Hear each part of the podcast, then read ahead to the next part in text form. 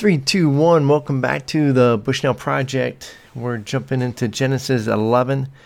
And one of the questions I would often get about Genesis is well, how do we know this is true? And how did they keep records and things like that? So we are assuming that, well, maybe a lot of things, but here's what I'm assuming I'm assuming they could write, that they knew their language. And even now in chapter 11, they are because of the Tower of Babel, they're breaking down um, and going in different directions, and because they, they can't speak to one another, that they learn how to write their new language. And they do have these this book of records that's continued. But here's an interesting thing. So from Adam to Noah, Adam would die before Noah was, was born, but Noah's father and Noah's grandfather and Noah's great grandfather would have all known Adam. And on top of that, Adam's son Seth would have died only just before Noah was born. So Noah would have some pretty accurate stories being told to him by people who were hearing it from the person who actually lived it. Adam, right? So Adam telling uh, Noah's great grandfather would have been very likely, and so then Noah's great grandfather telling Noah was very feasible. Well, then after they get off the ark, there's Shem, uh, which is Noah's one of Noah's sons, probably the middle child actually.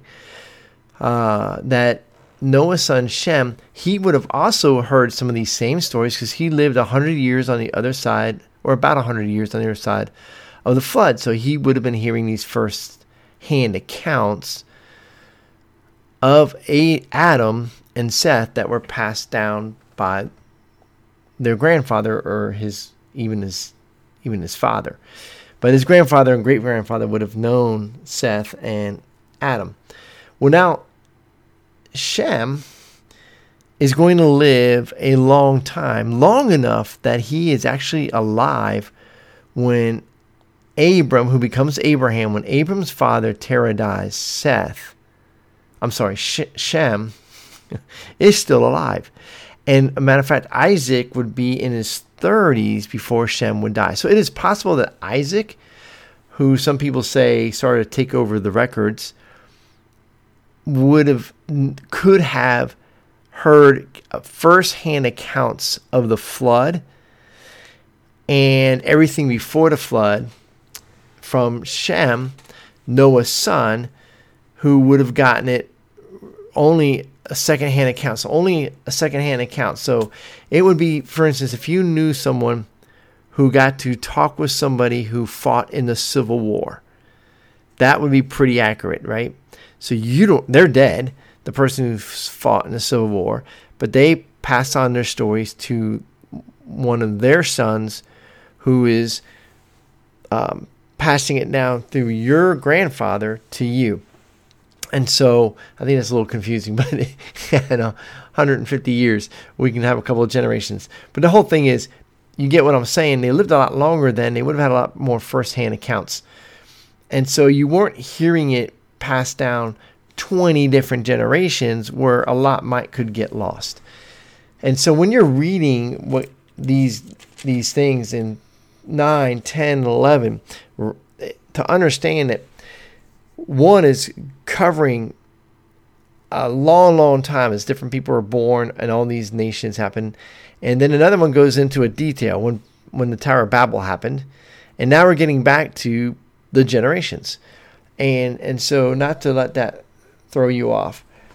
And it's just a way of telling history back in those days. You would kind of tell the big picture and then you would narrow it down to the main event, Tower of Babel, and then you would break off again so that you could get from where you were all the way to the new story you're going to start telling, which is the story of Abraham.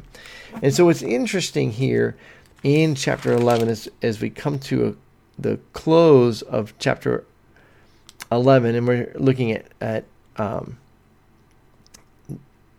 Terah, Abraham's father. Actually, I want to um, back up to uh, so here in verse 31, and Terah took Abram his son, and Lot the son of Haran. Haran is who has just died. Uh, his son's son and Sarah his daughter-in-law, his son Abram's wife. And they went forth with them from Ur of the Chaldeans to go into the land of Canaan. And they came unto Haran and dwelt there.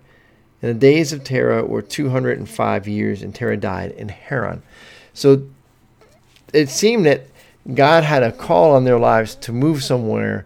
Terah would fail to complete it, and God's going to call Abram out of there. So all of these chapters are here's the big picture history, generation, generation. Here's who begot who, here's who begot who, and so on and so forth. All right, one major event you need to know about Tower Babel. That's how we break up, and we have to learn different languages. And now let's go back to the generations to get us to Abram. And chapter 12, we start with the story of Abraham that's going to lead to Isaac and to Jacob, who becomes Israel and the 12 tribes of Israel.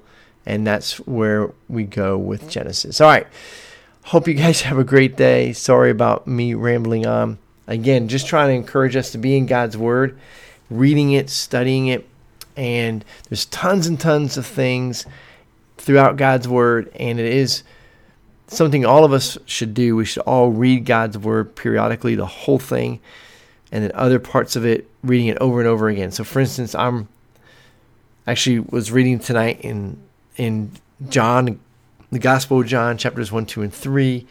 I've been looking at Ephesians um, a lot. Really love the book of Ephesians. Before that was a lot in Hebrews and been going through the Psalms. I usually will read at least one psalm a day, sometimes up to five psalms a day and I read a proverb a day throughout the month, every other month. And so then on the months when I'm not doing Proverbs, I'm in something like the Gospel of John or Ephesians or Colossians or Hebrews and doing that. So being in God's Word is a great thing. Want to encourage you guys to do that and to be praying God's Word and be seeking God's wisdom in all of those things. So God bless you guys. Stay the course. Talk to you soon.